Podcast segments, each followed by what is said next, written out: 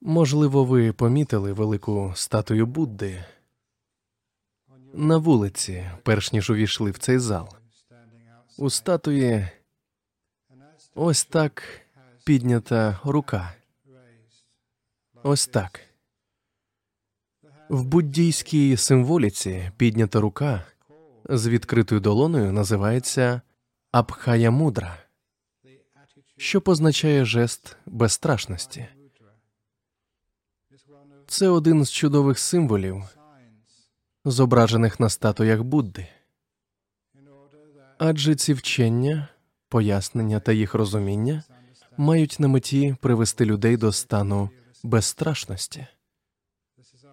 Це наша мета бути тим, хто може жити без страху.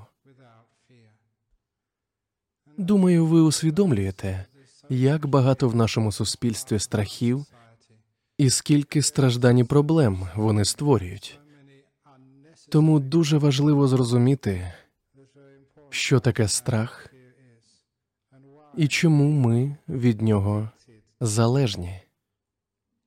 Насправді ми розпалюємо страх, і оскільки ми заохочуємо його, ми впускаємо його, тому і живемо з ним більшу частину свого життя. Страх завдає шкоди нашому здоров'ю, скорочує наше життя і створює надто багато проблем, яких могло й не бути, якби не страх. Тож сьогодні я говоритиму про природу страху, чому ми боїмося, і якого біса не можемо врешті цього позбутися. Важко не помітити, що в багатьох суспільствах страх закладений в нас ще з дитинства, найчастіше нашими батьками. Вони застерігають, якщо ти не спатимеш допізна, то прийде якась погана істота і забере тебе. І починаючи від страху через монстрів під ліжком, від страху осліпнути, якщо ти робиш певні речі, ми лише поповнюємо перелік інших безглуздих страхів, що оселяються всередині нас. Уявіть, дехто навіть стверджує, що коли ви медитуєте, злий демон може захопити ваш розум. Тож стережіться. Пригадую, 25 років тому, коли я вперше приїхав в місто Перт, що в Австралії. Можливо, хтось з вас пам'ятає, там був невеликий буддійський центр у північній частині на вулиці Магнолії. Там у нас була статуя Будди, подарована нинішнім Санхараджою Таїланду, ще коли він відвідав Перт близько 26 років тому. Це дуже гарна статуя, яку, до речі, ви зараз можете побачити в кімнаті ліворуч. Тоді це була наша єдина статуя. Я пам'ятаю, як одного разу до нас прийшов якийсь чоловік. Він був християнином, зокрема лідером релігійної спільноти в Західній Австралії. Він прийшов переконатися, що ми не секта, яка вводить людей в оману, захоплюючи їх розум. Що ж, ми дійсно впливаємо своїм вченням на людей, але насправді ми звільняємо їхній розум, а не захоплюємо його. Отож, коли цей чоловік увійшов, його зустріла наша помічниця, дуже чудова і мила австралійка.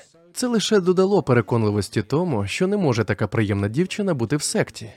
Та коли він зайшов до кімнати і побачив велику статую Будди, то з жахом вибіг. Уявіть, йому стало страшно через просту статую Будди. Ви можете просто зараз зайти в сусідню кімнату і глянути на цю статую. Відколи вона тут, я жодного разу не бачив, щоб вона ворушилася, кусала когось чи взагалі щось робила. Вона просто стоїть на своєму місці. Не розумію, що може викликати страх, але як бачите, іноді цей страх просто вселяється в людей. Дуже часто люди перебувають під впливом страху, під його постійним контролем, позбавлені власної волі. Іноді я навіть чую, як дехто каже, що якщо ти медитуєш, з тобою трапиться щось погане. Я викладаю медитацію понад 25, а може і цілих 30 років відтоді, як потрапив сюди. Вперше я навчав медитації ще коли був шкільним учителем, а це було майже 40 років тому. Чи 36, 37, не пригадаю. Я викладав математику, тож мав би знати, скільки років тому це було. Але одного разу я проводив шкільні збори в середній школі, і там було близько 650 дітей. Я вирішив провести шкільні збори протягом всього тижня і навчити цих всіх дітей медитувати. Першим уроком була дихальна медитація. Коли я сказав дітям сядьте рівно, усі діти сіли як годиться. Коли я сказав їм заплющити очі, вони всі як один заплющили їх. І коли я сказав відпустіть минуле, не думайте про майбутнє, будьте в моменті тут і зараз і сконцентруйтесь на своєму диханні, усі 650 дітей сиділи і прислухались до свого спокійного дихання. Десь через п'ять хвилин зовсім спонтанно вони почали аплодувати.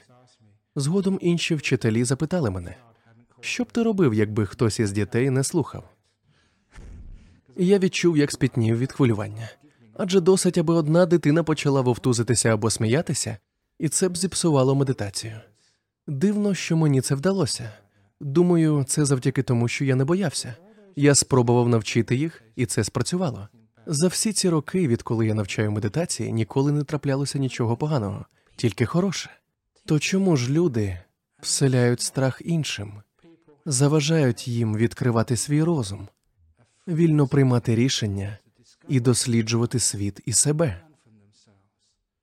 Як ви, мабуть, помітили, часто страх використовується як спосіб контролю. Не дозволяйте жодним чином маніпулювати собою. Боріться зі своїми страхами.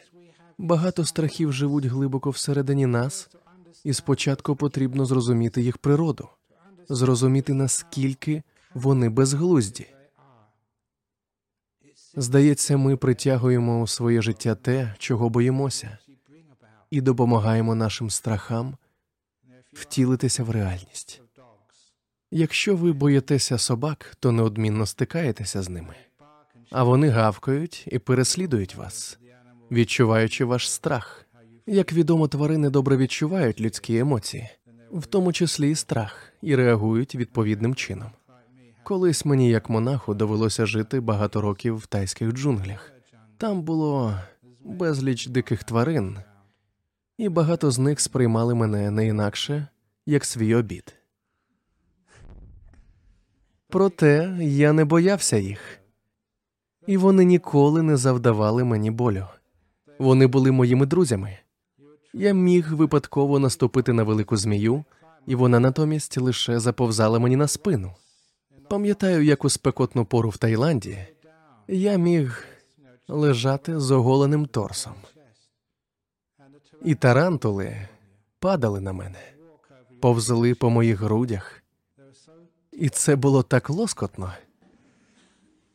Уявіть, якби я боявся їх, то напружився б, а вони б відчули мій страх і почали б кусати мене, що дуже неприємно.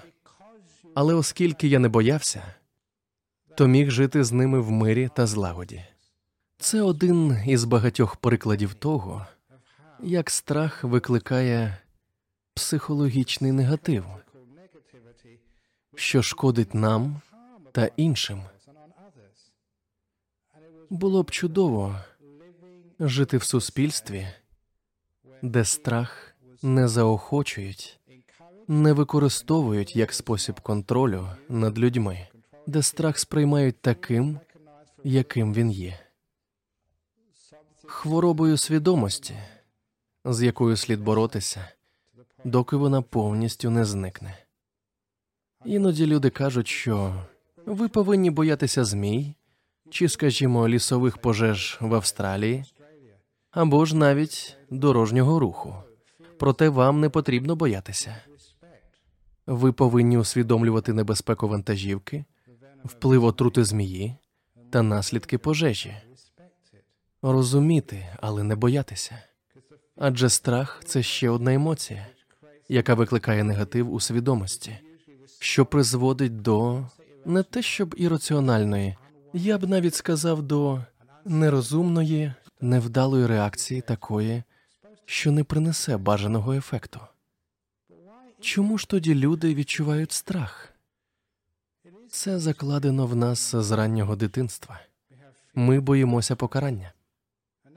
Та це те, чого ви ніколи не повинні боятися, особливо в буддизмі. Що б ви не робили, вас ніхто не покарає. Ви не будете відлучені. Хоча я іноді й думаю, що, можливо, хтось мав би бути та я не робитиму цього з принципу. Я знаю типову історію, яка показує, що страх покарання це не наш підхід, це не є частиною нашого вчення. Щоб вам було зрозуміло, чому нам не близький цей метод, і як ми замість цього розв'язуємо проблеми, я розповім вам історію одного анагарика. Так називають людину в білому, яка готується до чернецтва в монастирі Бодгін'яна в Серпентині. Якщо ви хочете стати ченцем, то заздалегідь повинні готуватися не менше двох років. Перший рік ви носите білий одяг, дотримуючись восьми обітниць. Наступного року ходите в коричневому, дотримуючись десяти заповідей, а потім, десь через два роки, можливо, ви можете висвятитися в ченця. У нас був один молодий австралієць, який почав своє навчання як анагарика з восьми обітниць. Одна з цих обітниць полягає в тому, що ви не повинні їсти тверду їжу після обіду до наступного світанку. Не можна їсти вдень або вночі. Я тоді був настоятелем, і якось цей молодий чоловік, наш новий анагарика, підійшов до мене і сказав: Я повинен у чомусь зізнатися. Я вчинив жахливий злочин. Можливо, через це ви виженете мене з монастиря і не дозволите стати ченцем. Та одного дня я був голодний, і коли мене ніхто не бачив, я зайшов на кухню і зробив собі бутерброд. Уявляєте, для нього це було схоже на жахливий злочин. Отже, що я зробив? Я сказав йому нічого страшного, дякую, що розповів мені. Наступного разу добре поїж під час обіду або перекуси ще щось перед обідом, щоб не зголодніти у другій половині дня. Якщо ти все ще відчуватимеш голод, не відмовляй собі в чашці чаю з цукром, випий фруктового соку чи гарячого шоколаду, щоб тобі не захотілося їсти після обіду. Ти допустив помилку, визнай це. Тепер спробуй побудувати стратегію, аби це більше не повторилося. А зараз можеш бути вільним. Цей молодий чоловік подивився на мене і сказав: Вибачте, але цього недостатньо. Якщо ви не покараєте мене, я знову це зроблю. Мені потрібно спокутати провину. Він добре знав себе і розумів, що покарання завжди було методом виховання в його житті. Він сказав: якщо ви мене просто так відпустите, то я впевнений, що згодом зроблю це знову. Тож мені довелося швидко знайти рішення. Я на той момент якраз дочитував відому австралійську книгу під назвою Берег долі Роберта Х'юза про ранню історію Австралії. В ній йшлося про засуджених, яких привезли в Австралію, і про суворі покарання, присуджені їм. Я знову подивився на поголеного молодика в білій одежі і відповів: якщо ти хочеш покарання, я дам тобі традиційне австралійське покарання, що називається 50 ударів кішки. Обличчя юнака стало блідішим за його світлий одяг. Ще не знаючи достатньо про буддизм, він подумав: Боже, а Джан Брам збирається мене відшмагати. Я заспокоїв його, пояснивши, що в буддизмі означає покарання 50 ударів кішки. В нашому монастирі є три кішки. Вибери, яку хочеш, і погладь її 50 разів. Хороший котик, хороший. І отак 50 разів. Навчись трішки співчуття та доброти, тому що це єдине, що здолає твою потребу в покаранні та болю. Саме тому, що ви не знаєте доброти та співчуття, ви думаєте, що страх це єдиний спосіб тренувати себе. Я сказав йому, що ми не використовуємо страх як метод покарання, ми використовуємо співчуття та доброту. Це набагато кращий інструмент для виховання. Будьте добрими до себе, дозволяйте помилкам траплятися, не бійтеся їх, і ви побачите як їх ставатиме менше. Багато хто з вас, можливо, погодиться, що коли вам потрібно скласти іспит в автошколу, пройти співбесіду чи скласти будь-який інший тест, то ви боїтесь, напруга зростає, і ви лише псуєте все. Здається, зараз якраз період проходження річних іспитів, чи як вони правильно називаються в середній школі. Хоча думаю, що я трохи запізнився, вони вже зробили це. Зрештою, що таке іспит? Це лише гра. Просто тест. Це як грати в теніс. Яка різниця між грою в теніс та складанням іспиту з фізики? Це просто змагання один з одним. Але чому ви не напружуєтесь, коли граєте в теніс чи футбол?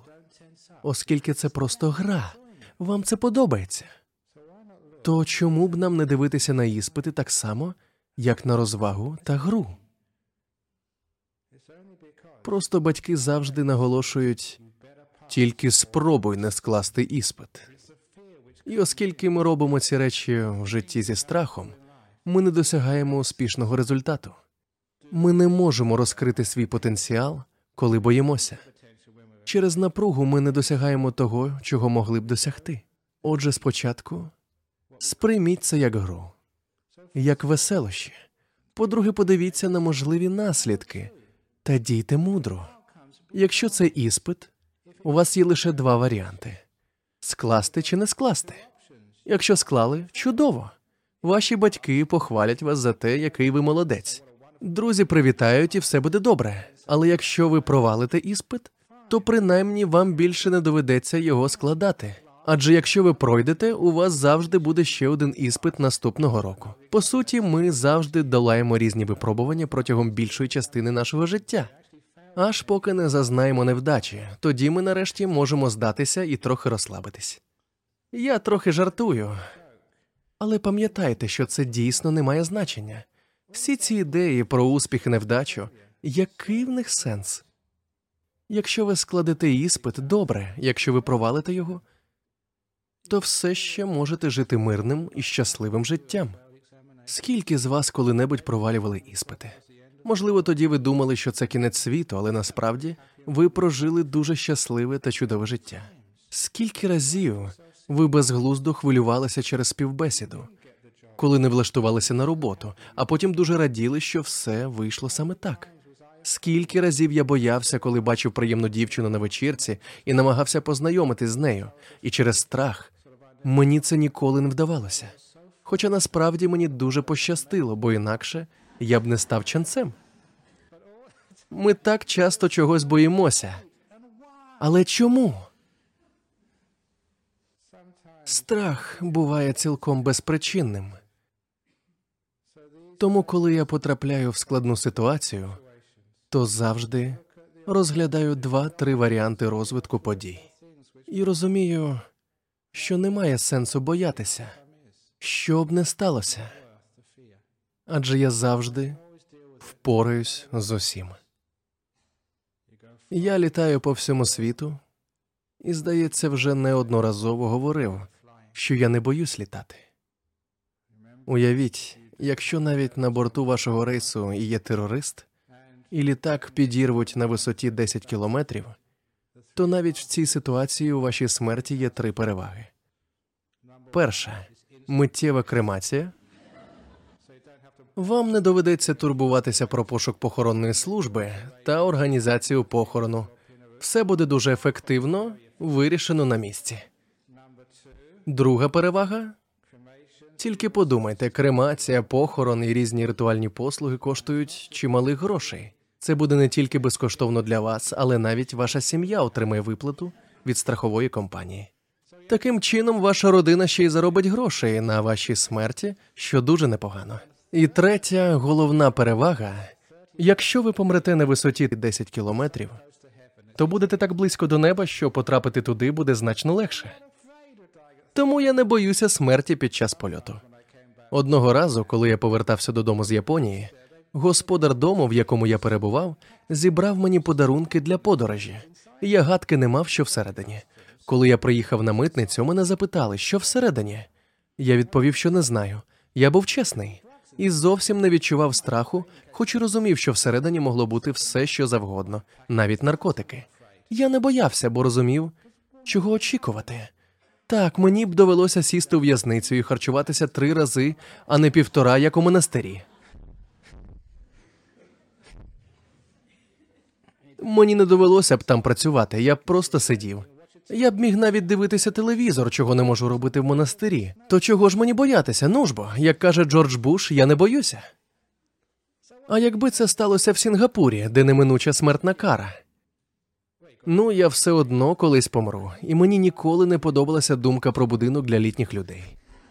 Тож я можу померти в розквіті сил, а це чудовий час для смерті. Іноді людям доводиться їхати в такі місця, як Дігнітас у Швейцарії, щоб там піддатися евтаназії.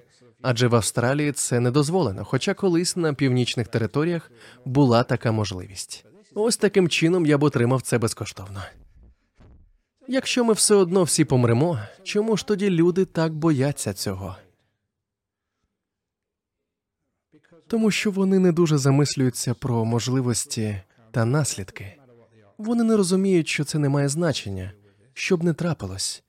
Ви завжди якось впораєтесь. Нічого страшного. Скільки людей бояться так званої економічної кризи? Це не економічна криза. Це відбувається постійно, адже акції то зростають, то падають в ціні. Так буде завжди, і так було завжди, але іноді ми не вчимося досвіду минулого. Чому тоді ми боїмося? Не хвилюйтесь, акції ніколи не впадуть надто вниз. Такого ніколи не було і не буде, я вам це обіцяю. Вони трохи падуть в ціні, а потім знову підіймуться. Знаєте чому? Тому що люди не хочуть, щоб це зайшло занадто далеко. Ніколи не недооцінюйте силу людських бажань.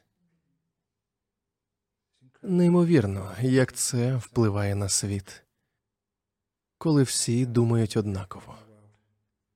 Тож акції впадуть лише на деякий час, і ви знаєте чому. Бо люди занадто бояться. Коли ми боїмося, ми панікуємо. І коли ми панікуємо, ми допомагаємо нашому страхові втілитися в життя. Я не можу втриматись, щоб не розповісти вам історію з моєї книги, відчиняючи двері свого серця, про серіал з назвою Кунг-Фу, який я дивився в юності. Здається, це був серіал з Девідом Керадайном, якщо мені не зраджує пам'ять. Я пригадую одну конкретну сцену про силу страху. У цій сцені йшлося про молодого ченця початківця, якого називали коник стрибунець. У нього був наставник, дуже мудрий сліпий монах, який навчав його багатьом життєвим речам.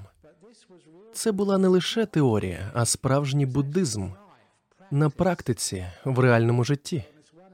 В одному епізоді монах завів хлопця в таємну кімнату, зазвичай зачинену, куди не пускали новачка. Коли монах відчинив двері, камера повела глядача за ним всередину. Світло заливало кімнату, і сліпий наставник запитав свого учня: Що ти бачиш? Скажи мені. Я зацікавлено дивився через екран очима хлопця. Коник, стрибунець, відповів: це басейн. На що монах сказав дуже обережно підійди до краю. Що ти бачиш внизу? Хлопець повільно і обережно підійшов до краю басейну і сказав: Я бачу кістки. В басейні багато кісток. Саме так сказав монах. Це людські кістки, тому що це не вода, а кислота, сильна концентрована кислота. Тож будь дуже обережний. Хлопець, усвідомлюючи небезпеку, відійшов від краю басейну. Що ще ти бачиш? запитав наставник. Я бачу дошку, що з'єднує один бік басейну з іншим, відповів юнак. Добре, це буде випробування, випробування для тебе, оскільки всі новачки повинні пройти його. Ти повинен пройти по цій дошці через басейн, наповнений концентрованою кислотою. І я не хочу, щоб ти впав і додав свої кістки до кісток інших молодих новачків, що не пройшли випробування. Хлопець виглядав переляканим, і зізнаюся, я теж злякався, дивлячись телевізор. А зараз вийди на вулицю, сказав монах. На дворі на монастирському подвір'ї була ще одна дошка такого ж розміру й довжини, як та, що була в басейні, тільки викладена на дві цеглини. Попрактикуйся, сказав наставник хлопцеві. У тебе є сім днів. Інших обов'язків немає. Просто потренуйся ходити по цій дошці. Тому що через сім днів тобі доведеться пройти через басейн із кислотою, що поглинув багатьох новачків. І так він тренувався сім днів.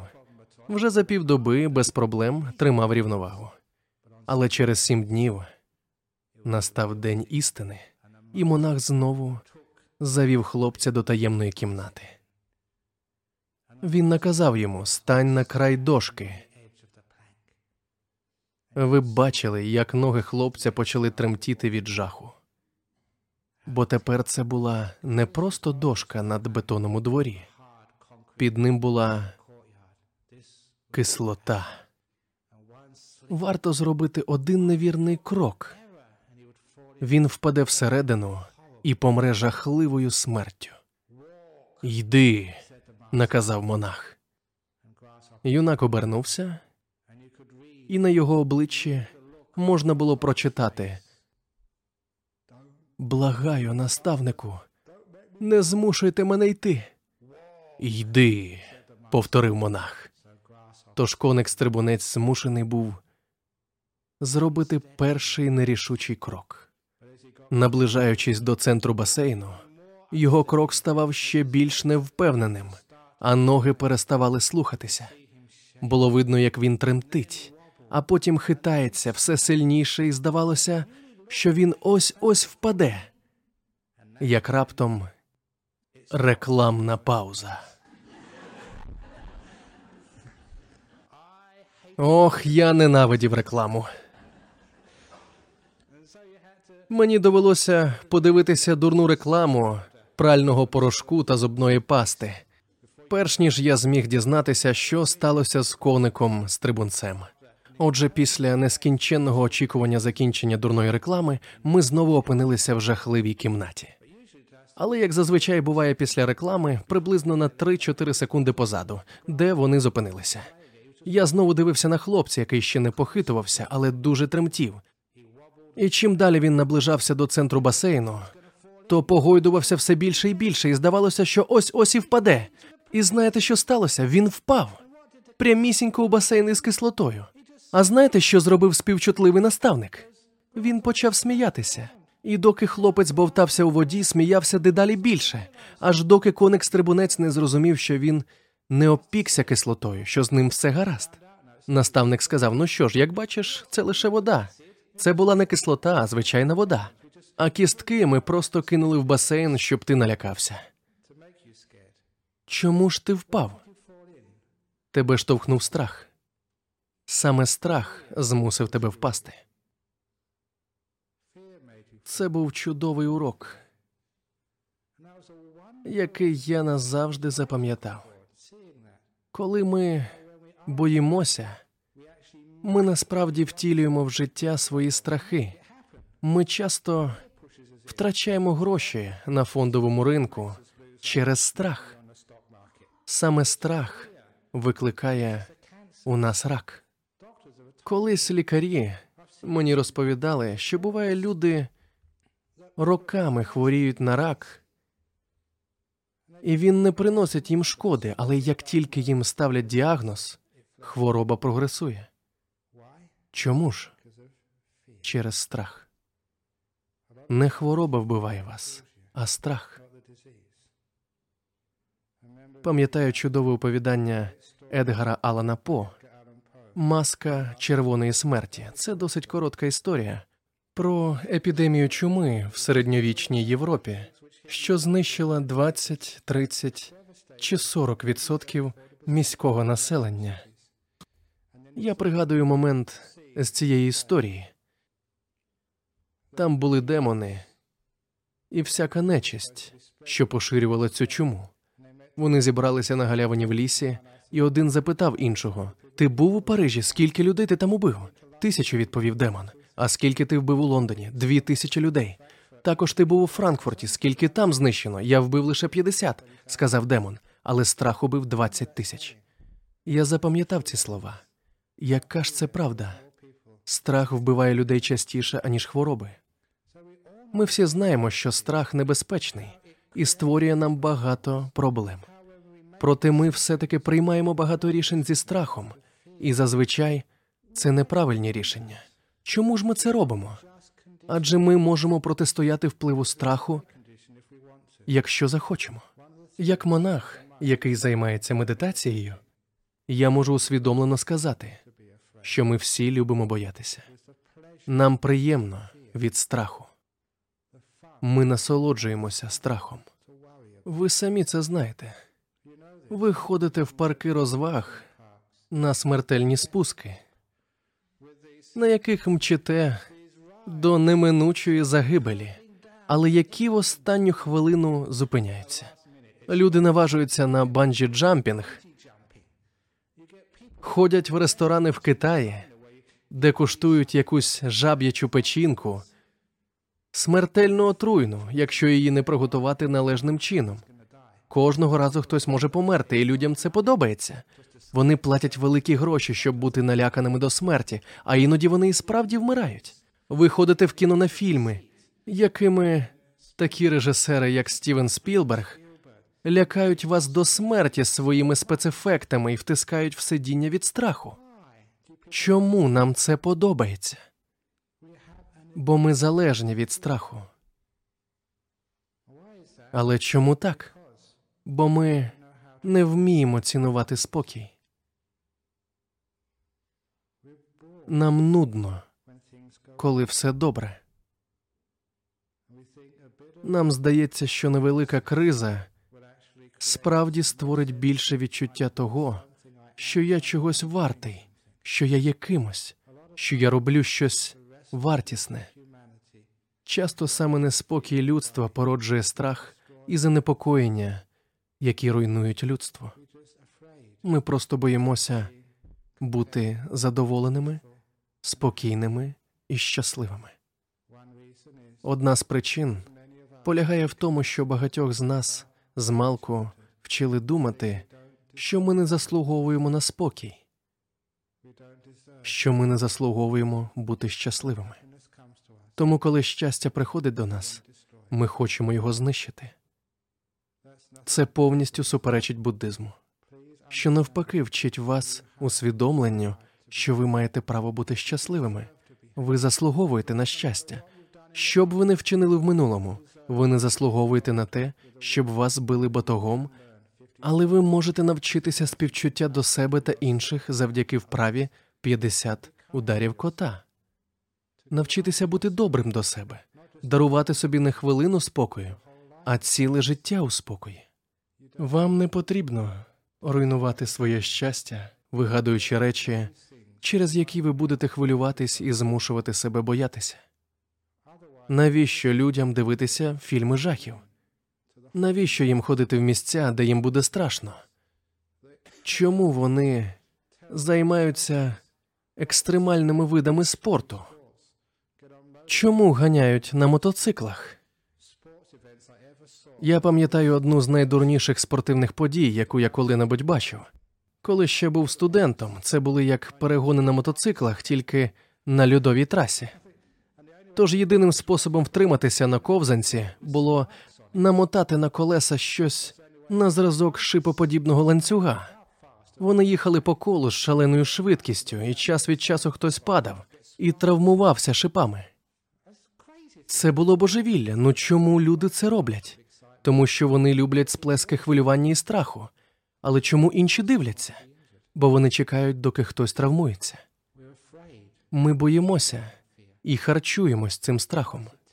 І це страшне прокляття для людей. Тому єдиний спосіб зупинити цю залежність від страху це перш за все розпізнати його. Багатьом з нас подобається боятися. Коли все добре, ми непокоїмось, бо думаємо про те, що може піти не так. Ви можете бути у стосунках з чудовою людиною, але водночас постійно боятися, що станеться, якщо вона покине вас чи знайде собі когось іншого. Через страх та занепокоєння стосунки руйнуються.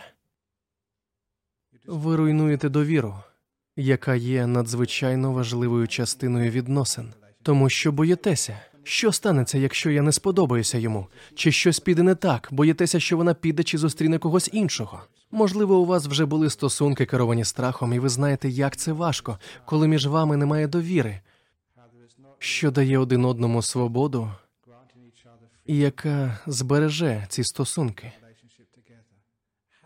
Скільки ваших стосунків вже було зіпсовано через страх? То чому ми це робимо? Визнайте, що навіть коли все добре, ми все ще залежні від страху. Коли ми хворіємо, то боїмося, який діагноз лікар поставить в медичному висновку. Втім, коли все минає і ви забуваєте про біль, знаходиться інша причина для хвилювання. Дуже часто ми залежні від страху, і ви можете побачити, як це впливає на ваше життя. Єдиний спосіб подолати цю залежність від страху насамперед визнати її, визнати, що боятися безглуздо і раціонально не потрібно. Боятися це не мудро і нелогічно. Натомість у вас завжди є інший варіант. Ви можете перебувати в спокої та розуміти, як це дивовижно, наскільки ми, люди, вміємо пристосовуватись. Неважливо, в який бік життя поведе вас, немає значення, що станеться. Ми можемо, завжди могли і завжди зможемо пристосуватися. Ми завжди можемо впоратись з тим, що підкидає нам життя. Люди часто втрачають гроші. Можливо, багато з вас стикалися вже з цим. Світ теж це вже пережив. Я не можу не згадати своїх батьків, які пережили не лише світову економічну кризу, а й Другу світову війну. І все ж вони, як і більшість людей, боялися терактів.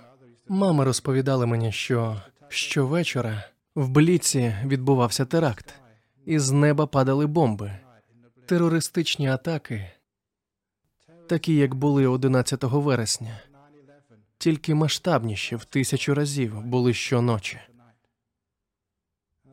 І, можливо, ви знаєте з історії, що це був один з найкращих часів у Лондоні.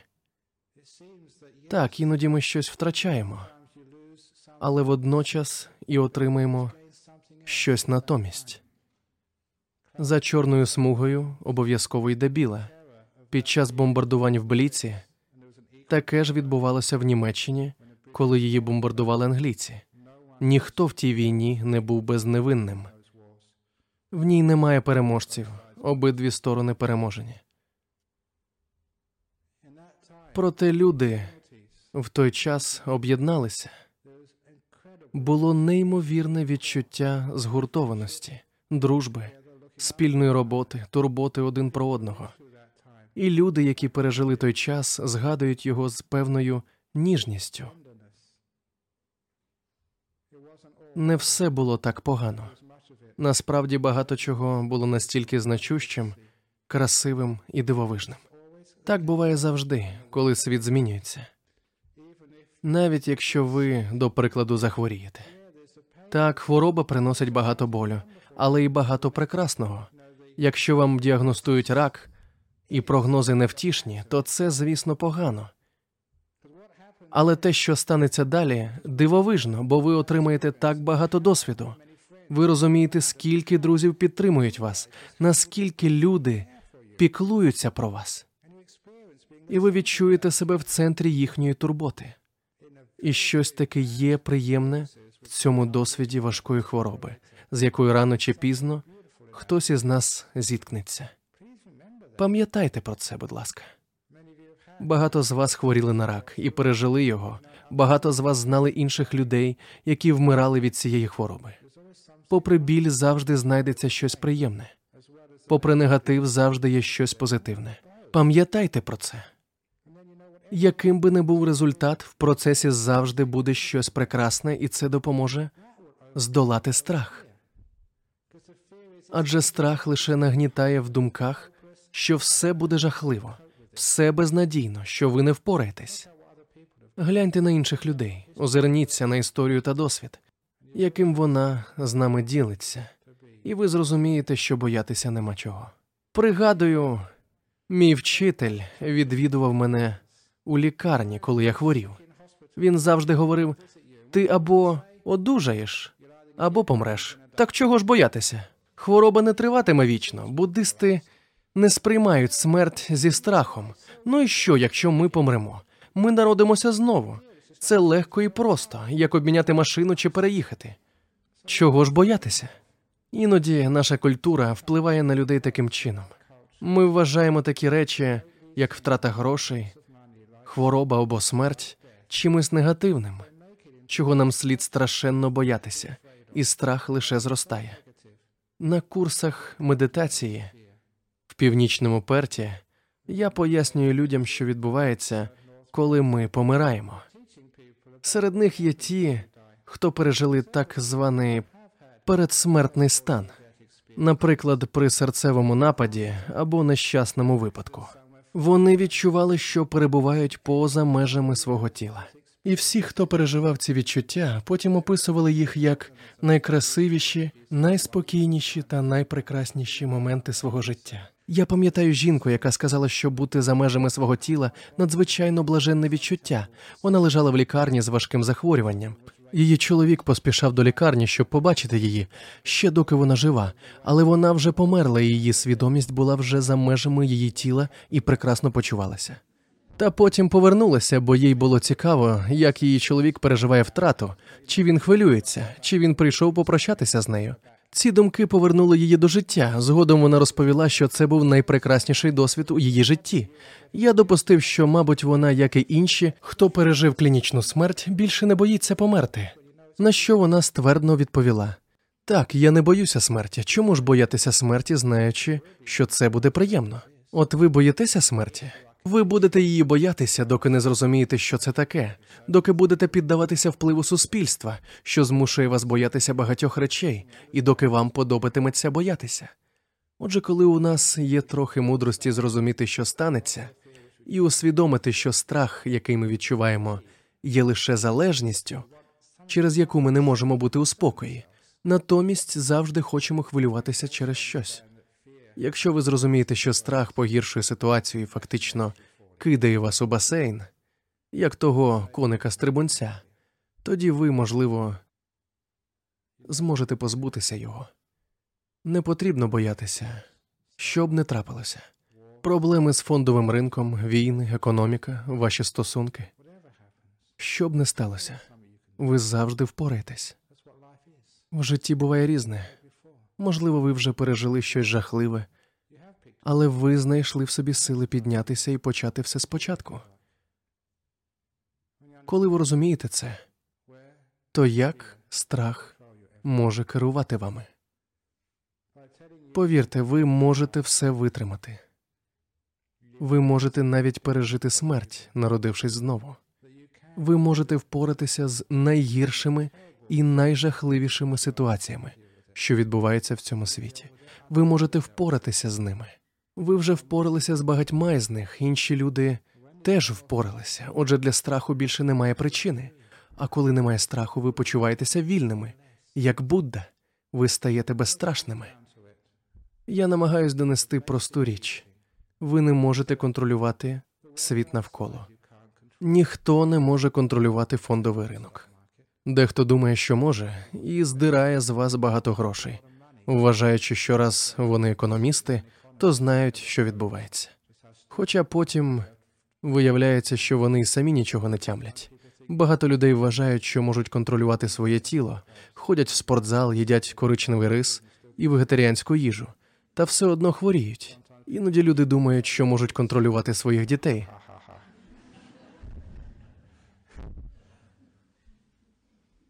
Світ неможливо контролювати. Навіть на моєму курсі медитації вам важко контролювати власну свідомість впродовж семи днів, чи не так? Тож, якщо ви навіть не можете контролювати свій розум, що ви можете зробити?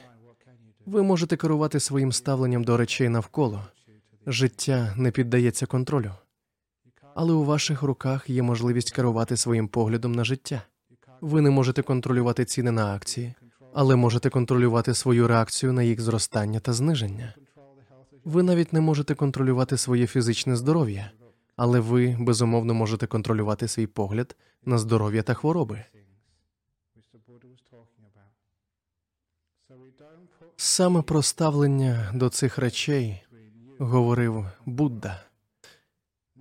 Не потрібно закладати ані страх, ані гнів, ані саму ідею керувати всім у просторі між вами та світом.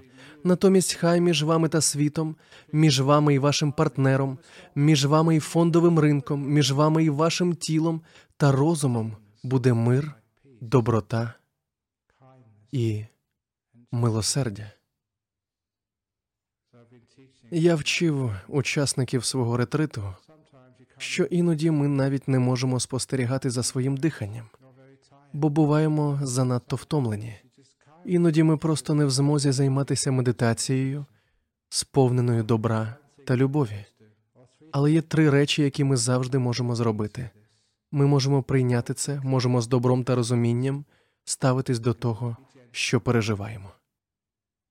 Ми завжди можемо бути лагідними з собою. Для цього будь-який час вдалий. Бути в спокої, бути добрим і лагідним це другий з восьми кроків шляхетного шляху Будди. Це правильна мотивація. За словами Будди, правильна мотивація це карма. Коли ви перебуваєте в спокої, сповнені доброти і лагідності, ви щоразу створюєте гарну карму. Як буддист, я добре знаю, як діє закон карми. Створюючи гарну карму, ви досягаєте процвітання, щастя, міцного здоров'я та позитивних результатів незалежно від того, що відбувається навколо. Немає значення, акції ростуть чи знижуються в ціні. Неважливо, здоровий я чи хворий, слухають мене люди чи виходять за двері, коли я говорю. Це неважливо. Я завжди можу бути спокійним, добрим і лагідним, незалежно від того, що відбувається довкола. Так я створюю гарну карму, що приносить мені добробут, здоров'я та щастя. Але якщо я боюся, злюся чи відчуваю негатив, то ставлю страх між собою і світом, і в дію вступає погана карма. Вона завжди має погані наслідки. Я це добре знаю, бо це базове правило життя. Чим більше ми боїмося і ставимо страх між собою і змією, собою і раковою пухлиною, собою і сімейною проблемою, тим більше сприяємо поганій кармі, що матиме відповідні наслідки. Думаю, у вас вже достатньо життєвого досвіду, щоб усвідомити це. Не потрібно боятись, бо це матиме жахливі наслідки. Натомість, якщо ми знайомі з доброю кармою, то знаємо, як помістити мир, доброту та лагідність між нами і тим, що нас оточує в житті. Це стосується і смерті. Ви не можете її зупинити, але принаймні ви можете сприймати її спокійно. Ви можете бути добрими до цього природного процесу. Ви можете бути лагідними перед обличчям смерті. Ви завжди можете це зробити. Ви не можете контролювати світ, але можете управляти своїм ставленням до нього, своєю реакцією і поглядами. Саме так ми можемо бути позитивними. Тож, що б не відбувалося навколо, фондовий ринок, життя, здоров'я, буддійське суспільство, що завгодно, будьте дуже обережні зі своєю реакцією на це. Сприймайте все спокійно, і ви завжди перебуватимете в спокої. Іноді я використовую аналогію із процесом будівництва дому. Будинки в Західній Австралії в основному будуються з цегли, сотні, тисячі цеглин, викладені одна на одну будівельником, аж доки у вас не з'явиться дім. Кожну мить, коли ви відчуваєте спокій, ви крок за кроком будуєте дім спокою. Цей дім створюють багато багато моментів, коли ти спокійно сприймаєш усе, що відчуваєш, дізнаєшся чи чуєш. Якось гавкіт собаки. Вже роками щоп'ятниці ввечері та суботу в день я чую, як за вікном гавкає собака.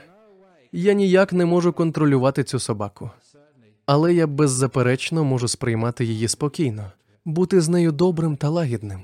І коли я спокійний, добрий і ніжний, проблема зникає. Розумієте? Все це як от акції. О, чуєте, собака гавкає? Так, собаки гавкають. Ціни на акції підіймаються і знижуються. Тіло хворіє і відновлюється. Потім знову хворіє і так по колу. Тіло народжується і помирає. В чому ж проблема? Дякую. Проблема хіба що в тому, як ми реагуємо. У вас на роботі може бути начальник, який кричить на вас, але це те, що роблять багато керівників. Запитайте кого завгодно про їхнього боса, і вони скажуть те ж саме. То навіщо турбуватися про це? Ви завжди можете бути добрим, лагідним і спокійним. Таким чином, ви вільні. Якщо ви злетеся чи боїтеся, то втрачаєте свободу. Ви стаєте в'язним, заручником цього болючого страху перед тим, що з вами відбувається, що буде в майбутньому, що станеться з вашим тілом чи вашими стосунками. Невже ви справді хочете так жити? У вас є інший варіант. Припиніть боятися. Ви можете це зробити. Це не так вже і складно. Виховуйте в собі цей намір. Коли ви медитуєте, культивуйте його у своїх думках. Що б не трапилося, повторюйте собі: я буду добрим, спокійним і лагідним. Ви побачите, що страх більше ніколи не з'явиться. Ви можете втратити своє тіло, можете втратити майно, але ніхто не зможе забрати ваш спокій, вашу доброту та вашу лагідність. Це ваше справжнє багатство. Для чого нам взагалі гроші? Щоб забезпечити базовий комфорт та спокій для життя. Ви все одно можете мати все необхідне, як і я, монах без заощаджень, без кредитної картки та банківського рахунку. Щоразу поновлюючи свою медичну картку, як малозабезпечений, на запитання, скільки грошей ви заробляєте на тиждень, я пишу нуль. І так у кожній графі одна відповідь на різні запитання. Скільки грошей ви заробляєте на оренді майна? Нуль. Скільки грошей ви заробляєте на акціях? Нуль. Скільки грошей ви заробляєте з інших джерел? Нуль. Яка загальна сума вашого річного доходу? Нуль. І знаєте, мені подобалося надсилати цю форму. Коли я зробив це вперше, мені надіслали листа, в якому попросили пояснити, як я живу. Я написав їм: я живу чудово, спокійно і я доволі вгодований. Тож, якщо мені вдається так жити, чого ви боїтеся? Як тільки ви це усвідомите, то зрозумієте, що в житті нема про що хвилюватися. Буддизм це шлях без страху. Це наша мета. Це те, що ми пропонуємо можливість жити повністю без страху. Це не якась позитивна нісенітниця, як от деякі люди іноді не бояться через власну дурість. Не можу не розповісти вам одну історію, навіть якщо трохи затягну з часом. Багато років тому в Таїланді, коли я був там ченцем близько п'яти років, усі автобуси на північному сході були дуже старими. Там їх використовували аж поки вони не розваляться. Вони були дуже старі. Якось один з таких старих автобусів загорівся через несправність. У ньому згоріли всі пасажири. Не знаю чому, але це траплялося неодноразово. Один автобус за іншим раптово спалахував. Я знаю ченця з мого монастиря, який був в одному з тих автобусів, і йому вдалося вибратися. Проте у вогні згоріли його чаша та одяг, і він отримав компенсацію від транспортної компанії. Це було справді небезпечно. Якось я був в одному з цих автобусів. Як ченця мене завжди садять на переднє сидіння. Можливо, ви знаєте чому. Вважається, що у нас хороша карма, і ми можемо запобігати лобовому зіткненню і захистити пасажирів, що сидять позаду. Того разу в автобусі несподівано виникла пожежа, і всі почали кричати: Вогонь, пожежа! І водій автобуса різко загальмував. Я ледь не вилетів у вікно, але встиг якось зупинитися. Проте водій опинився за вікном. Всі люди кинулися до виходу. Зі мною, до речі, був ще один монах. І як належить монахам, ми не повинні контактувати з жінками, як і черниці не повинні контактувати з чоловіками. В автобусі було багато жінок, але цей монах, що сидів поруч зі мною, не зволікав, а виштовхував всіх назовні. Я ж був дуже вихованим ченцем і перш за все дозволив іншим людям вийти, адже я виховувався в Англії як джентльмен. Насправді, головною причиною, чому я не вийшов, було те, що я погано розмовляв тайською. Я здивовано спостерігав за метушнею, бо не розумів слова пожежа і не читав в газетах про те, скільки людей загинуло в таких автобусах. Тож я продовжив спокійно сидіти. Я не залишився останнім в автобусі. Там був ще один чоловік. Він затримався біля задніх сидінь, щоб глянути, що там. Виявилось, що диму було зовсім небагато, і він гукнув до інших пасажирів: це лише цигарка. Це не справжній вогонь, а просто дим. Хоча, крім мене та нього, більше нікого не залишилося всередині. Тож, коли люди на вулиці почули це, вони погасили недопалок і почали повертатися на свої місця. Я сидів де й раніше попереду, і дехто з пасажирів почав говорити до мене: О, святий Арахант, ви просвітлений проподобний монах. Ви неймовірний, ви зовсім не боялися. Не так, як той негідник монах, який виштовхував всіх без сорому. Це був дивовижний момент для мене, але, чесно кажучи, я не був героєм. Я був просто дурним, бо не мав уявлення, що відбувається. Тому безстрашність іноді може бути ознакою дурості.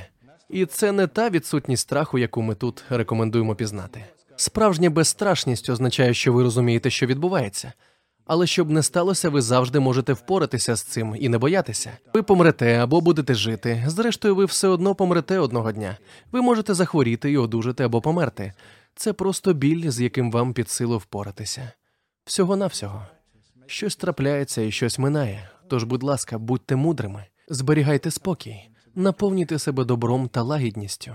Не піддавайтеся гніву чи страху, бо це вбиває вас. Також це заважає процвітанню та гармонії в нашому світі. Ви можете подолати страх, і як показує статуя Будди на дворі, не хвилюйтеся. Це те, про що я хотів розповісти вам сьогодні ввечері. Як позбутися страху? Можливо, у когось є коментарі чи запитання щодо моїх слів.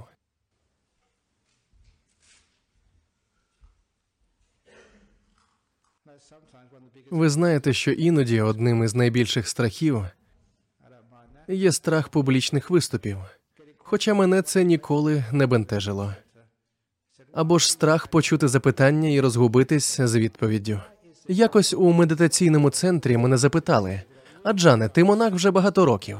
Чому ти завжди носиш зім'ятий одяг, що спадає з тебе, а інші ченці поряд акуратно одягнені в випросовані шати? Знаєте, люди завжди намагаються перевірити вас своїми запитаннями. Тож я відповів, будучи монахом так багато років, ти вчишся не зважати і завжди почувати себе комфортно. Спробуйте просто розслабитися і розважатися, коли хвилюєтеся, і страх зникне. Зберігайте почуття гумору, і ви ніколи не будете боятися.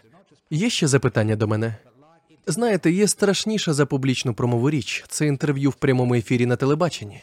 Це справді страшніше, бо якщо зробиш щось не так, наприклад, почукаєш носа чи щось таке, то це буде записано і трансльовано всією мережею. Є таке шоу під назвою Відеоляпи чи великі помилки. Щось на кшталт цього. Тож уявіть, що вас показують по телевізору, і всі ваші друзі, весь світ дивляться на вас.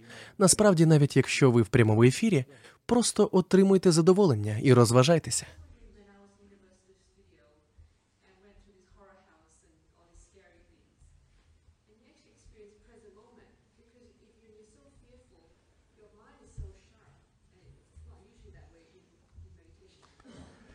Так, є запитання.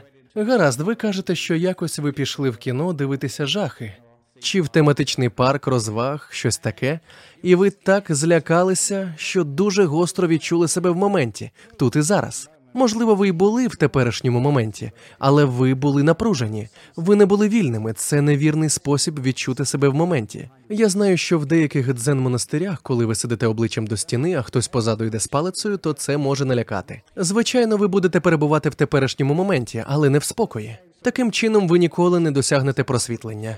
Ось чому у нас тут немає палець. Може, часом вони б знадобились, але тоді ви могли б подати на нас до суду. Тож, звісно, ви перебуваєте в теперішньому моменті, як тоді, коли їдете дуже швидко на мотоциклі. Ви в моменті, але як ви себе почуваєте? Ви відчуваєте скутість і напругу. Це не відчуття волі. Є хвилювання, але немає відчуття щастя.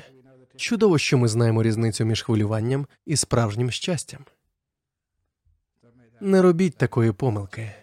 Під час банджі-джампингу ви дійсно перебуваєте в цьому моменті, але ви не вільні, не розслаблені. Та ви можете бути в теперішньому моменті і водночас відчувати себе розслабленим. Так, бачу руку позаду. Звісно, я вам це гарантую поверненням грошей. Навіть якщо ви не вірите в Бога, ви не потрапите в пекло. Стовідсотково. Я знаю, про що говорю. Вам не потрібно хвилюватися через таку нісенітницю. Повірте мені, ви вільні. Можете мені довіритись. Я не обманюю. Проте, навіть якщо я кажу це, хтось все одно подумає про всяк випадок. Це називається страхом. В буддійському суспільстві ви потрапляєте в рай, найвищий з можливих. Ми подаємо приклад шляху, яким ви можете піти. Тільки подивіться на цих неземних ченців перед собою, на цих блаженних і безтурботних людей. Я пам'ятаю реклами, які дивився в перервах між чудовими історіями про коника стрибунця. З екрана обіцяли, якщо ви придбаєте цю зубну пасту, то будете щасливі та спокійні. Насправді це кінцевий результат, який вам так потрібен, а не цей товар. А тут ми навчаємо, як отримати результат, відчуття щастя і спокою безкоштовно, незалежно від жодних товарів. Одним словом, те, що люди кажуть, це нісенітниця. Чому вони так говорять? Коли-небудь чули, щоб в нашому буддійському центрі говорили щось на кшталт: якщо не прийдеш до монастиря, то потрапиш у пекло. Чи якщо не будеш медитувати, то будеш горіти цілу вічність. Ми не говоримо цього, бо нам не потрібно використовувати страх. Насправді, сама ідея використання страху є неетичною. Натомість ми поширюємо позитив, нагадуючи, що відпустивши страх, ви будете щасливі. Думаю, ви самі це розумієте, бо це очевидно. Ви можете спробувати це без жодних вагань. Хіба це не чудово? Ви можете обрати шлях, який допоможе вам відкрити багато чого для себе в цьому житті. Ви можете пізнати щастя, відчути спокій, зрозуміти тих, хто відчуває неземну безтурботність. Багато з тих, хто медитує тут, в північному перті, сповнені блаженством. Пригадуєте, раніше я казав, що внутрішнє блаженство краще, ніж секс. Дехто відчував це і погоджувався, що цей неймовірний досвід справді не зрівняється з тілесним задоволенням. Я хочу більше. Ви не мусите вірити на слово. Ви можете насправді відчути це під час медитації. В цьому немає жодного негативу. Як коли хтось каже, ти потрапиш до пекла. Що ці слова дають людям? Це приносить вам якесь задоволення чи збуджує? Це дуже дивно, якщо є хтось, кого може збуджувати подібне. Так, там позаду, прошу.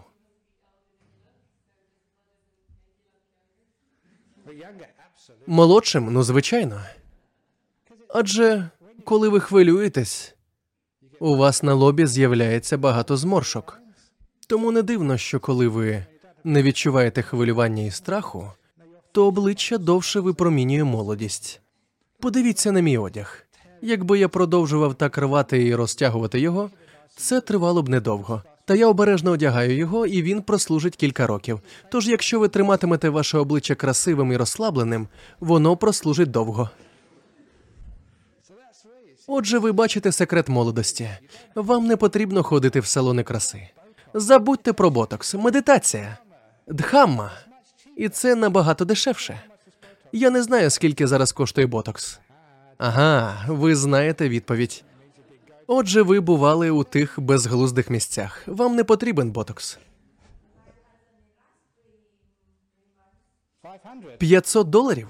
Ого, ви могли б заощадити багато грошей, приїжджаючи сюди щоп'ятниці ввечері. Добре, наша зустріч добігає кінця. Отже, дякую всім за увагу і дякую за чудові запитання.